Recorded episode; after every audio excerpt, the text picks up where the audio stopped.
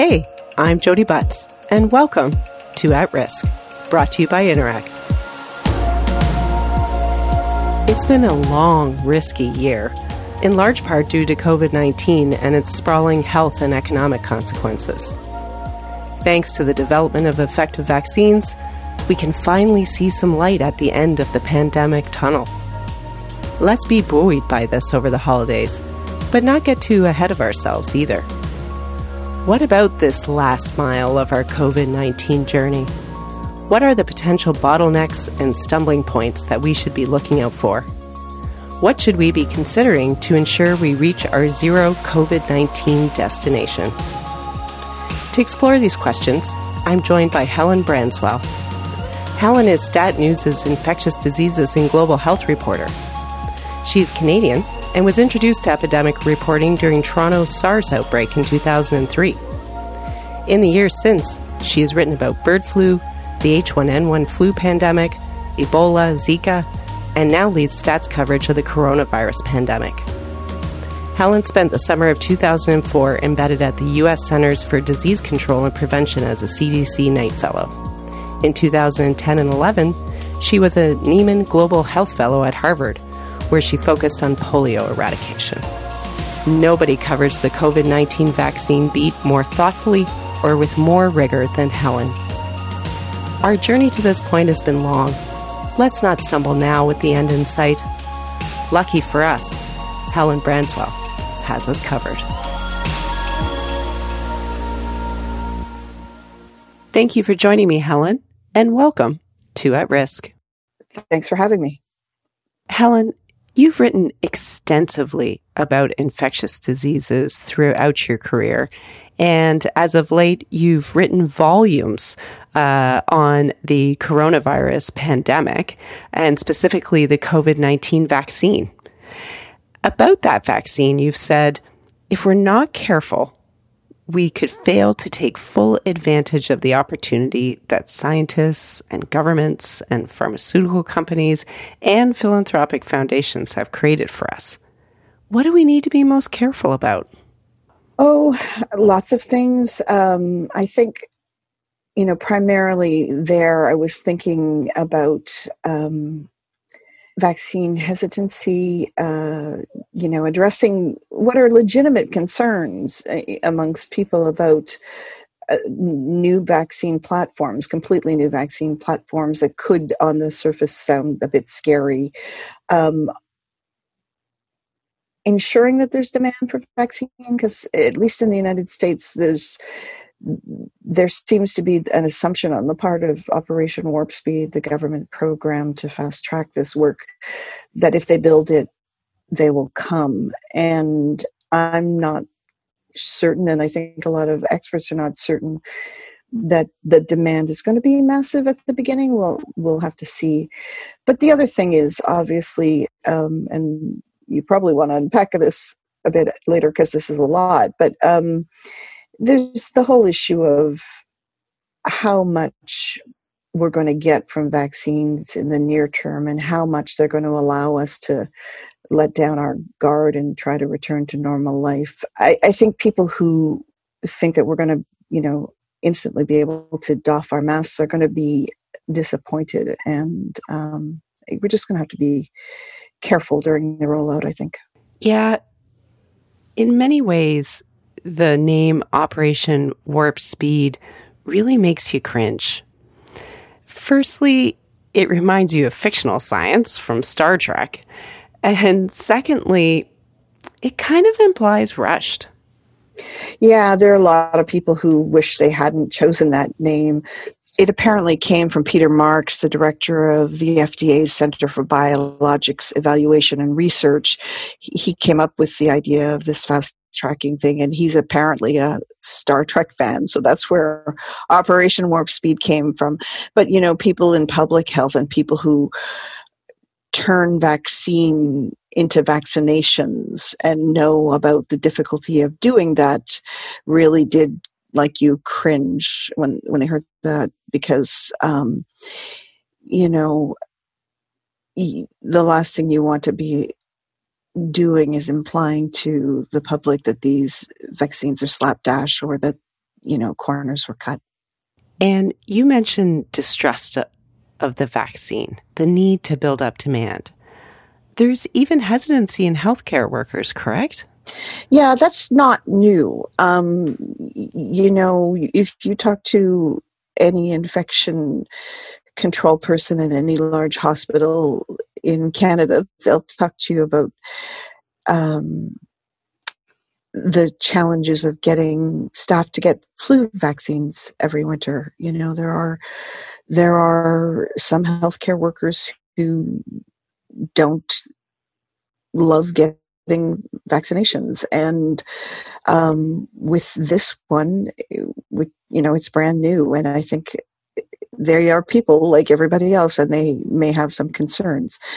One of the things that we may have going for us on the hesitancy front is that you know the two vaccines that have that seem to be at the front of the pack have quite extraordinary early estimates of efficacy. I mean, way higher than anybody was expecting, 95%.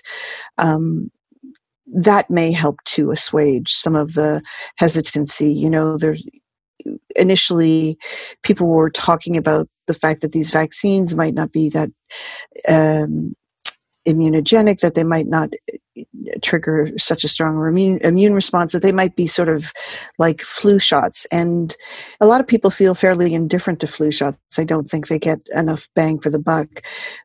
But if you're talking about a vaccine that is 95% effective, that may sway some people. Yes, I, I think that's right. Uh, sometimes people really get tripped up on the numbers with the flu vaccine.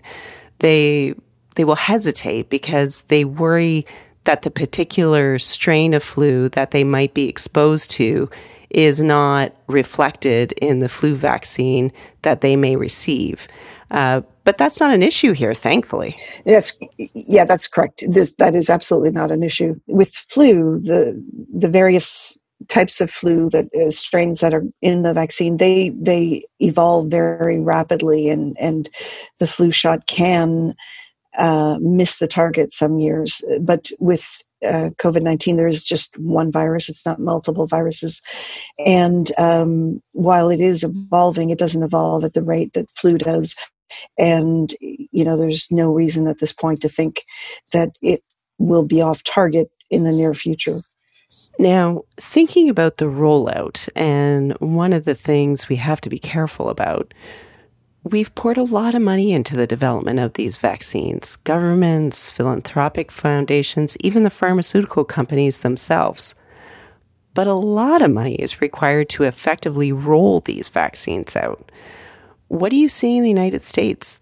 Do local public health authorities feel like they have the funds to actually do this well?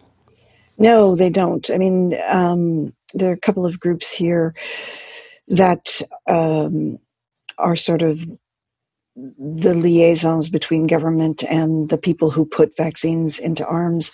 And they've been saying for a while now that it's going to cost about $8 billion to get this job done but the money hasn't been forthcoming. It, you know, instead they've had several hundreds of millions of dollars. Not clear. I'm not clear whether that's tied up in the impasse in Congress about. Um, you know, a stimulus package related to the COVID pandemic, or or what exactly? Maybe there's just not an understanding that this is expensive work to do, but you know, the last mile of vaccine um, um, of the vaccine project is critical. Like the, the part that takes the vaccine from the vials and puts it into arms is, you know, the point that tells you whether or not the project has been successful or not. And um, and it, it feels at this point in the United States like it's underfunded, it's being rushed. There, the people who are doing this work are under tremendous pressure from um, the generals who run Operation Warp Speed to be able to put vaccines into arms within 24 hours of um, the um, CDC signing off on recommendations uh, for who should get the vaccine. You know, and people feel like this is both um, an artificial deadline and something that could undermine the success of the rollout because they don't have information sheets yet on the vaccine because it hasn't been clear how much vaccine was coming and um, which vaccine was coming. I mean, there are going to be two coming eh, this month in small supplies, but some supplies in the United States, they're both they both require um, you know a significant cold chain. One the pfizer vaccine requires uh, ultra cold chain. Knowing which one you're going to get knowing where you know when you're going to get it um, these are all things that are still up in the air for some uh, in some locations and and there's a lot of confusion at the ground level it's it's going to be a real challenge and i think um, i think it's going to be messy I, I really think it's going to be messy. Now, we're not just vaccinating for vaccination's sake. We are really trying to work towards getting back to some sense of normal. And as I understand it, it's herd immunity that gets us there. Now, you mentioned the high efficacy rates of the current vaccines that are going to be made available. What's the influence of the high efficacy rates on this vaccine project, and is that a source of hope?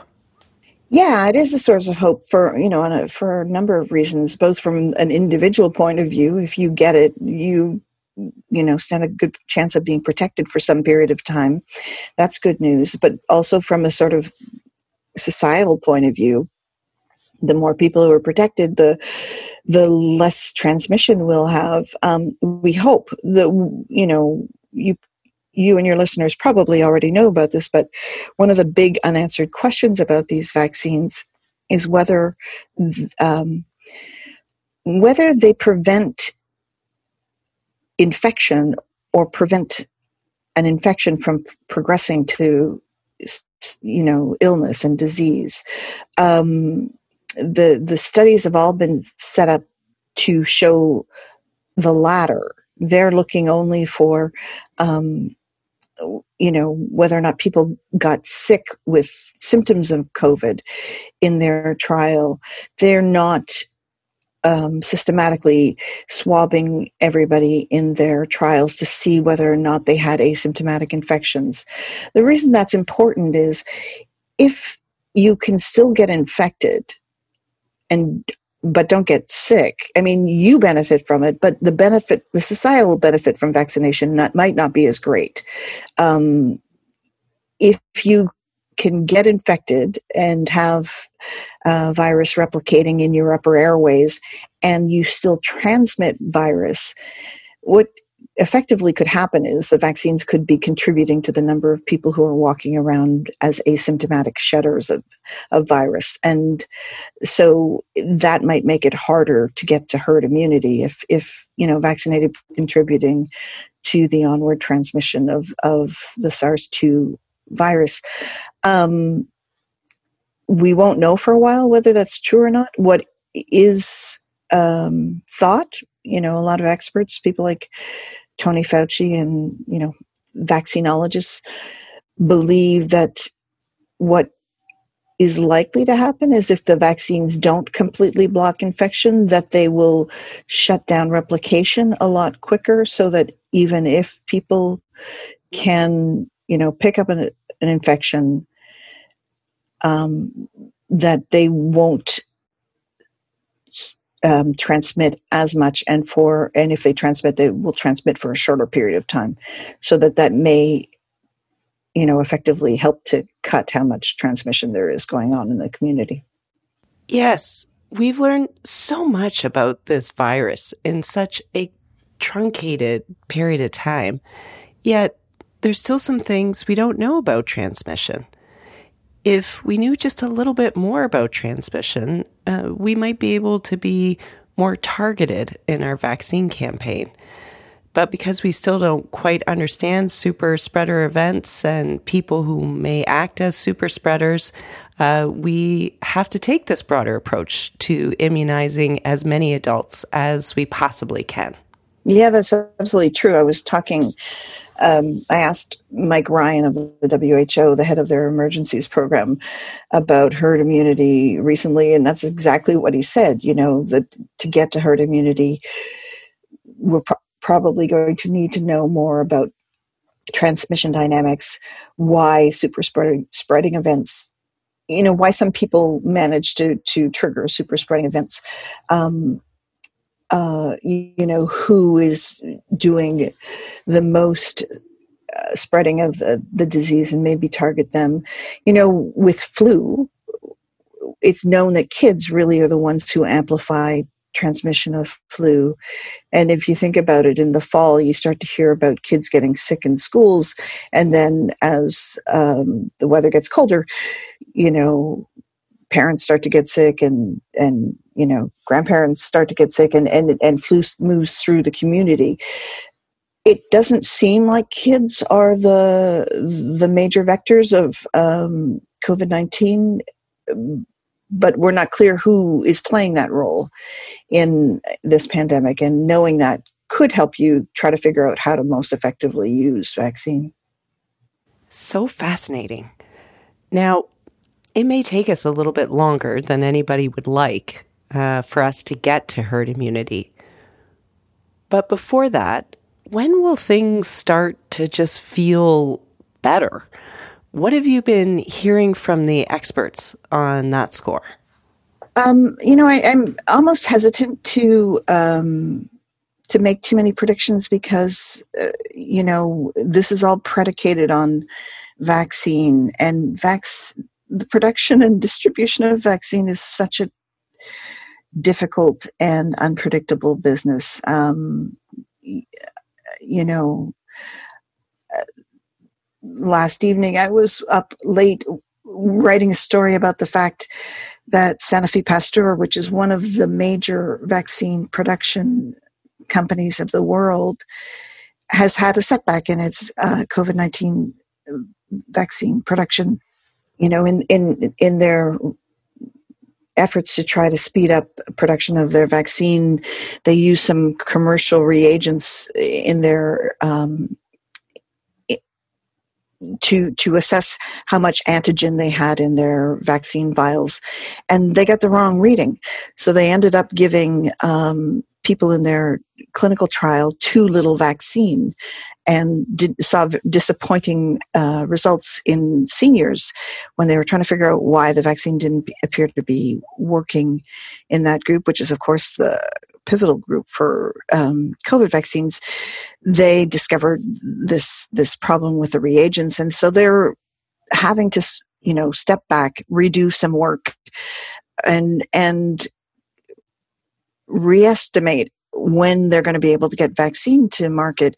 Uh, they're now looking at potentially uh, the second quarter or the excuse me the second half of 2021 these are people who were projecting being able to make a billion doses of vaccine in 2021 if they their vaccine doesn't start to roll out until you know towards the end of the year that's going to affect how much vaccine there is available in the world to get the job done um, I don't want to be a doomsayer. I had been thinking that, um, you know, by next summer, next fall, things would be getting to the point where we would feel more normal. But it could be that it might take a little longer than that, and um, and I think we need to sort of build that into our expectations. Um, you know, we have tools with which to deal with this thing if we would choose to use them uh, effectively. Uh, we're not helpless, but um, you know it may take a while to get enough vaccine to vaccinate a substantial portion of our populations. Yes, I think if there's any lesson of 2020, it's that the future is hard to predict. Um, but 2020 also contained uh, some mini lessons. And certainly one of them was the difficulties associated with supply chains. Yeah. yes. Yes. That's absolutely true. I mean, people people who have been, you know, working in the pandemic preparedness sphere uh, have been predicting this for years. Uh, from from interviews I've done over the years, I you know I was fully expecting there to be supply chain problems. I wasn't anticipating how quickly they would start to manifest themselves. I mean, the fact that the United States was running out of PPE for healthcare workers in like February and early March really stunned me. Um, you know, I guess we need to be thinking more about that as we go forward. Yes, absolutely. Um, and speaking of supply chain supply chain challenges, I must say, uh, well, look, I'm not a clinician. I worked at Mount Sinai Hospital for a number of years, but that doesn't make me an expert by any stretch. But when I sit back and think about the public policy challenges, uh, the logistical challenges, communication challenges, and acceptance challenges, it's hard for me to imagine that a two dose vaccine that has such stringent cold chain requirements is going to be the pathway to herd immunity for us.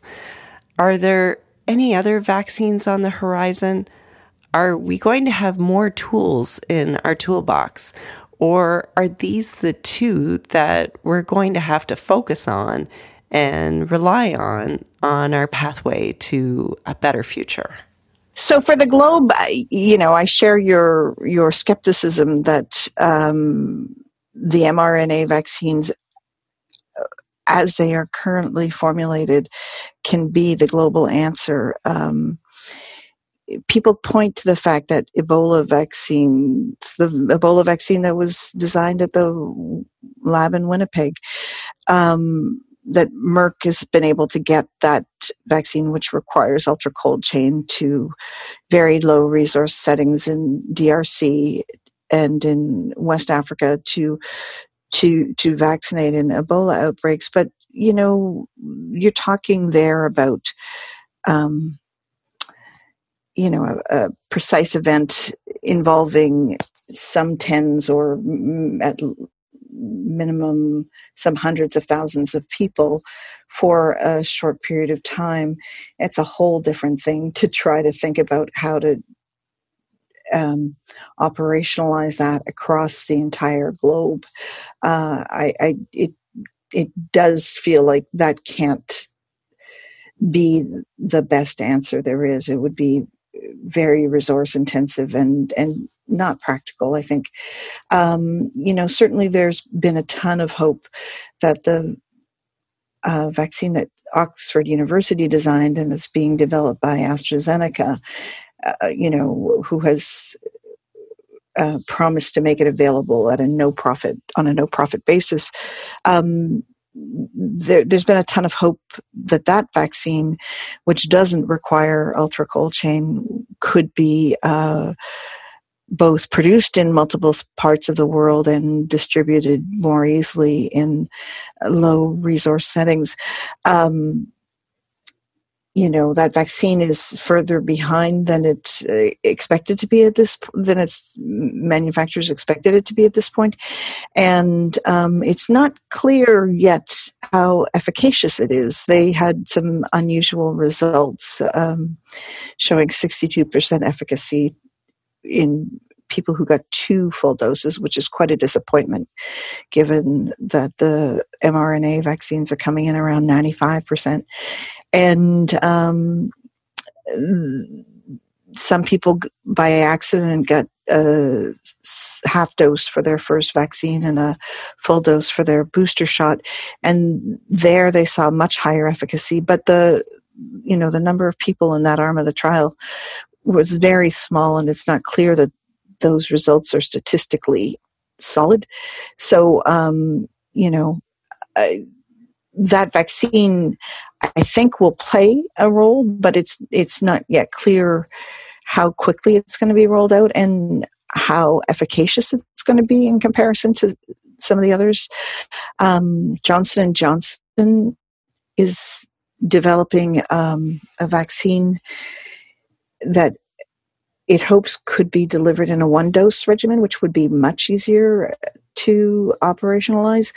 Um, and it is also one that can be stored at fridge temperature. Not it doesn't require ultra cold chain. Um, so they are. I think they're about at the point where their U.S. trial has finished or is will finish in a few days enrolling uh, you know the full 40,000 people that they were trying to enroll.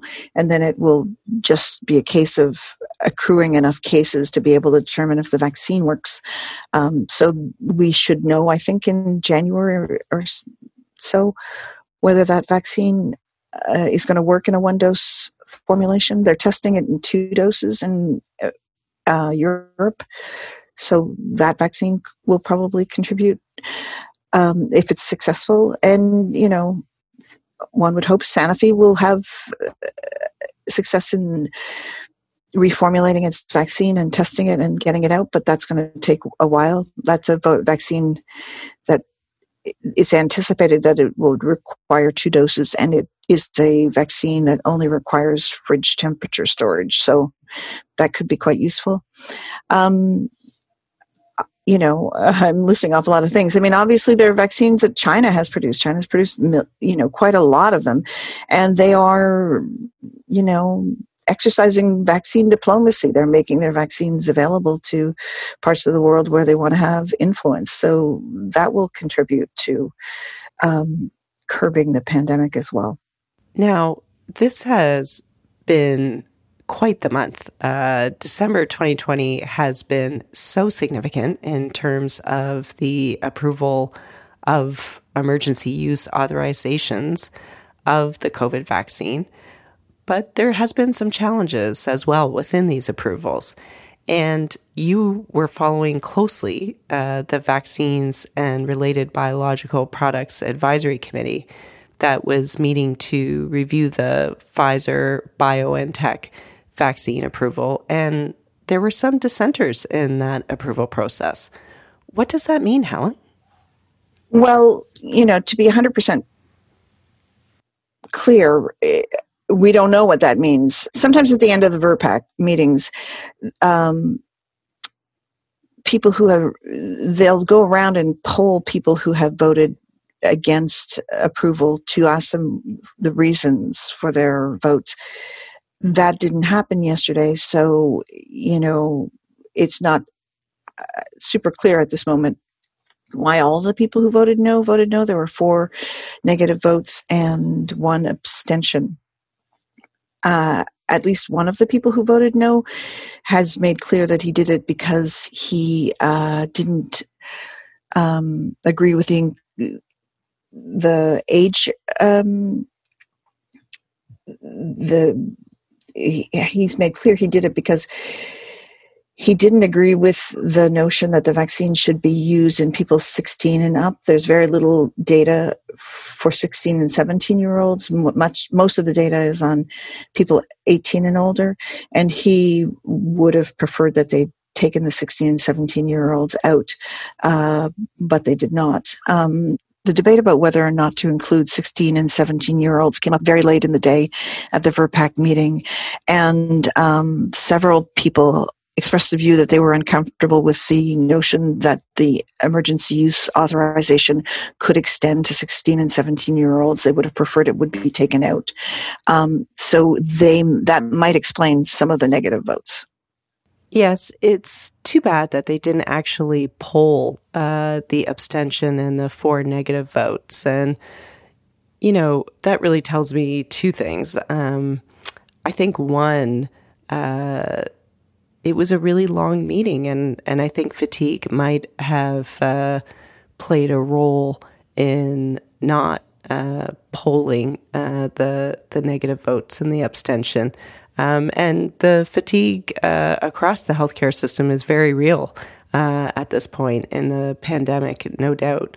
Um, and the second thing is uh, communication is just so important, and there's so little margin for error on good communicating. Mm-hmm. Yeah, it is. You're entirely correct. And it's going to be so important going forward. I mean, one of the issues that came up in that VRBPAC meeting was the news out of the UK where they started to vaccinate this week. Um, and, you know, almost instantly they had two cases of anaphylaxis uh, among uh, two nurses who were vaccinated, both of whom had allergies, severe allergies to I'm not sure what, but but they both you know carry EpiPens, so they they they clearly have severe allergies, and they developed anaphylaxis, and um, you know this this is something that now people have to sort of try to tease out. What does that mean?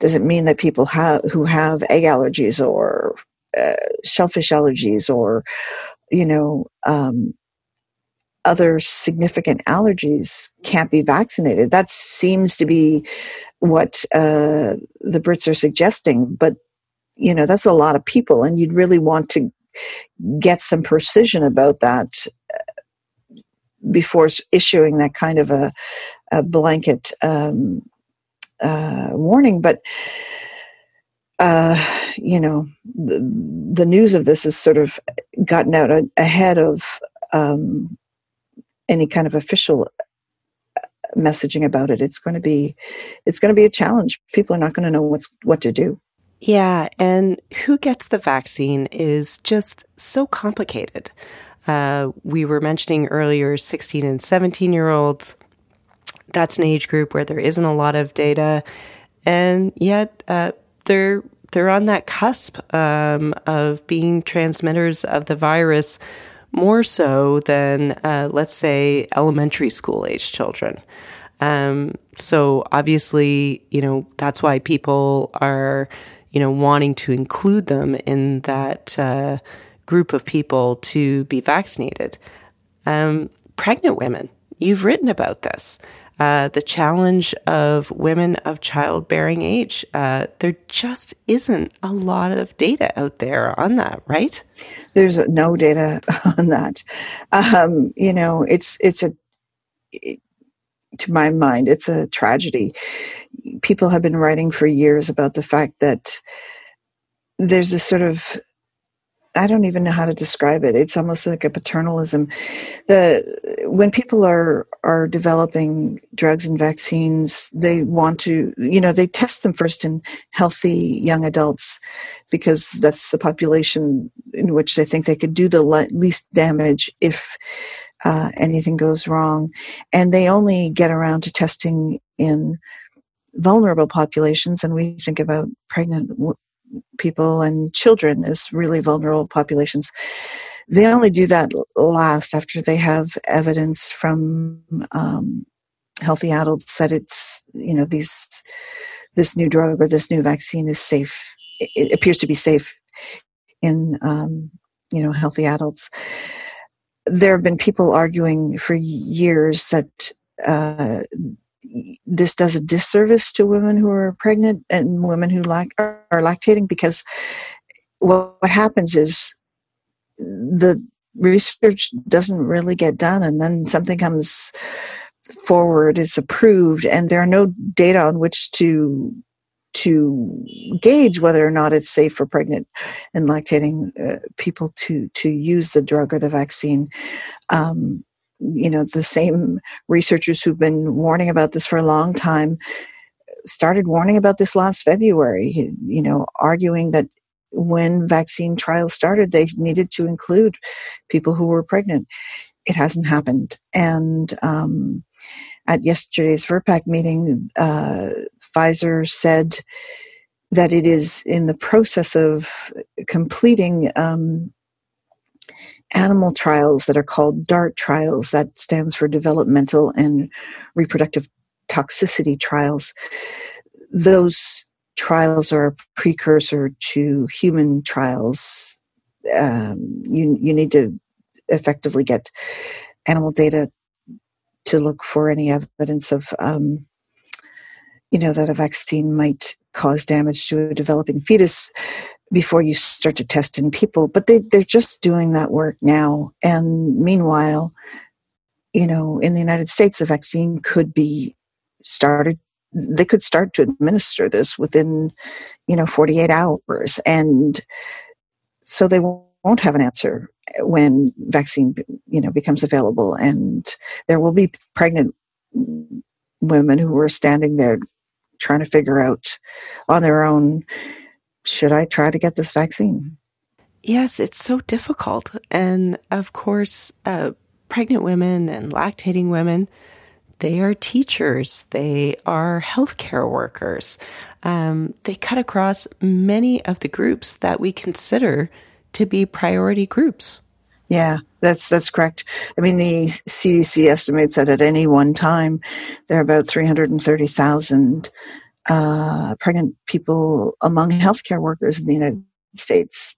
It's a big number. It is a big number, and they are at the front of the vaccine line, and and there are no data on whether you know on which to gauge whether or not these vaccines are safe for them. Even on the topic of kids, um, so if your child is otherwise a healthy child, you can feel pretty good about them either not being vaccinated until they get older or sort of being at the end of the line once more studies can take place. But if your child has another type of disease challenge that makes them particularly vulnerable to this virus, it's a pretty horrible situation as a parent.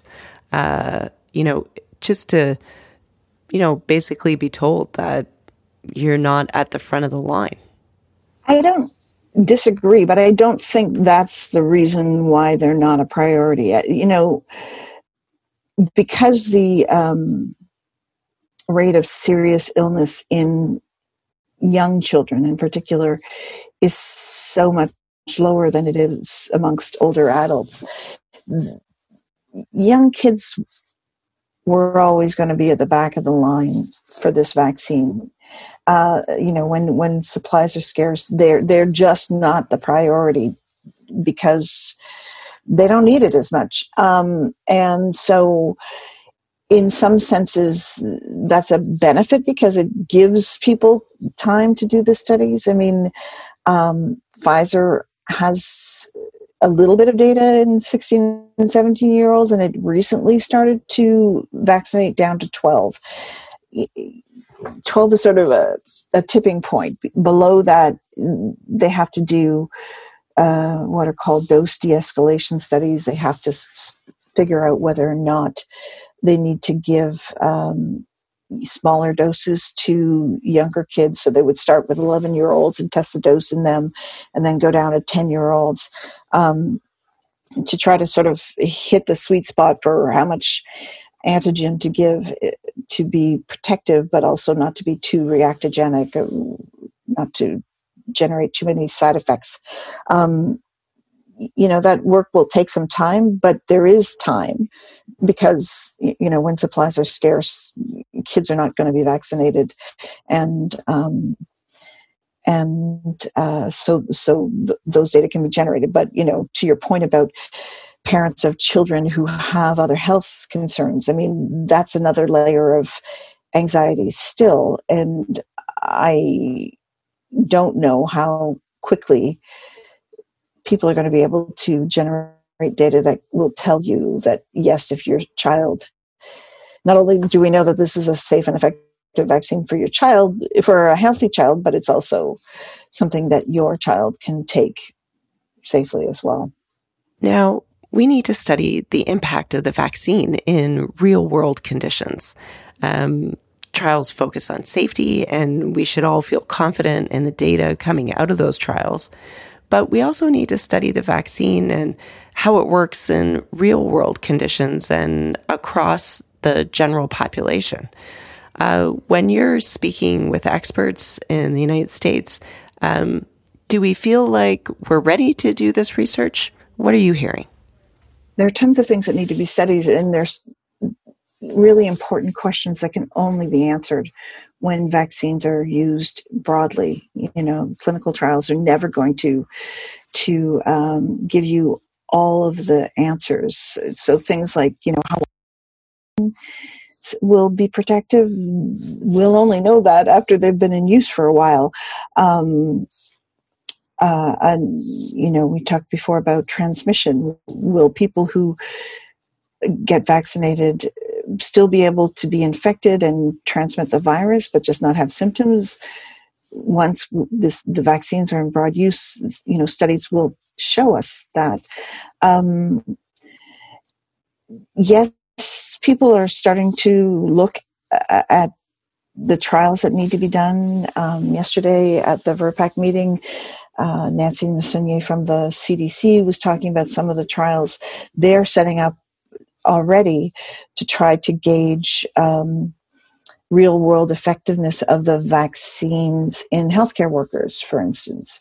Um, you know, it's really it, it's clear from from previous um, vaccine rollouts that um, the efficacy that you see in a clinical trial and the effectiveness you see in the real world are not always the same. That typically um, the real world uh, performance of a vaccine will not be as high as the clinical trial efficacy because um, clinical trials typically enroll mostly healthy people. Uh, even though these ones, you know, had to make a point of including older adults and um, and people who had some of the um, health conditions that put you at high risk of, of um, bad disease with COVID, they, they were still probably in the main a healthier population than you know the population at large. And so when you start to give the vaccine to millions tens of millions and more people you know it it will probably turn out that you know the Pfizer vaccine isn't 95% effective. What percent effective it is you know those kinds of trials that you were talking about will tell us. So much to be proud of and so much to be learned at the same time these vaccines you know by the time they reach average people will have been tested in tens of thousands of people it's also true that, that that there can be things that are rare side effects something that happens in you know, at a rate of a one in a million doses given, you're never going to see those until you start to use vaccines very broadly. And so um, there are also lots of efforts underway to try to ensure that um, any kind of safety signal that might arise will uh, be spotted quickly and um, you know a lot of effort will go into trying to study whether or not what's being seen is something that's being caused by the vaccine or something that happened on its own and was only, you know, temporarily associated with vaccine receipts. Looks like they might be linked because it happened at the same time, but is really not caused by a vaccine. Yeah, it's definitely uh, a lot to tease out, and there's still much to to be learned uh, during this pandemic. Um, you've written that vaccine production has been forever changed by this experience, and really, that's good news, right? Yeah, yeah. I, I, what I wrote was that you know, pandemic vaccine production has been forever changed. It may be true that vaccine production in general has been, but, um, but you know, for years people have been trying to figure out how the world could respond quickly to a pandemic that would require a vaccine, and um, and you know, it's never been clear that uh, the process of developing a vaccine from scratch um, and and producing it at scale could be done as quickly as it has been done. It's it's really a remarkable accomplishment. Last question before I let you go, Helen. Um, you've covered SARS, bird flu, Ebola, Zika, and now uh, COVID 19. And frankly, you, have done this heroically, uh, given how long and difficult uh, a haul it's been. Um, what has been your biggest uh, surprise or two of uh, 2020? I have been astonished to see what the um, impact of layering politics onto a pandemic would be. It never occurred to me that people would who were you know in the midst of a pandemic whose communities were being affected who were losing neighbors. It never occurred to me that people would choose to believe that uh, the threat they were that was being described to them was a hoax because of their political beliefs. That never occurred to me. I'm still trying to figure out how to make sense of um, the way politics has has um, undermined the response, at least in this country, to the pandemic. That has been a huge surprise. The other surprise is a is a good one. Um, you know, I I have been warning people for months now that uh, we needed to temper our expectations of how well these vaccines would work because typically vaccines um, that target respiratory pathogens don't work all that well. Um, and I also was telling people that we needed to be very careful because um, vaccines are very hard to make, and uh, you you know you would have more failures than successes. And in fact, I think there's an estimate that um, only like 17% of vaccines that start in clinical trials are, come through the end of the, the pipeline. Currently, we haven't had any failures. Uh, you know, the first vaccine that that reported out reported out at an astonishing level of efficacy. Um, even people like Tony Fauci were stunned. Um, and, you know, that's been like a very pleasant surprise. yeah. I uh, I wasn't expecting it, but I'll take it. Absolutely, there's been uh, too few of those in 2020. Helen Branswell, thank you so much for joining me, and thank you for your careful and enriching reporting that you do on infectious diseases, particularly during this year of pandemic. Thank you so much. Well, thank you.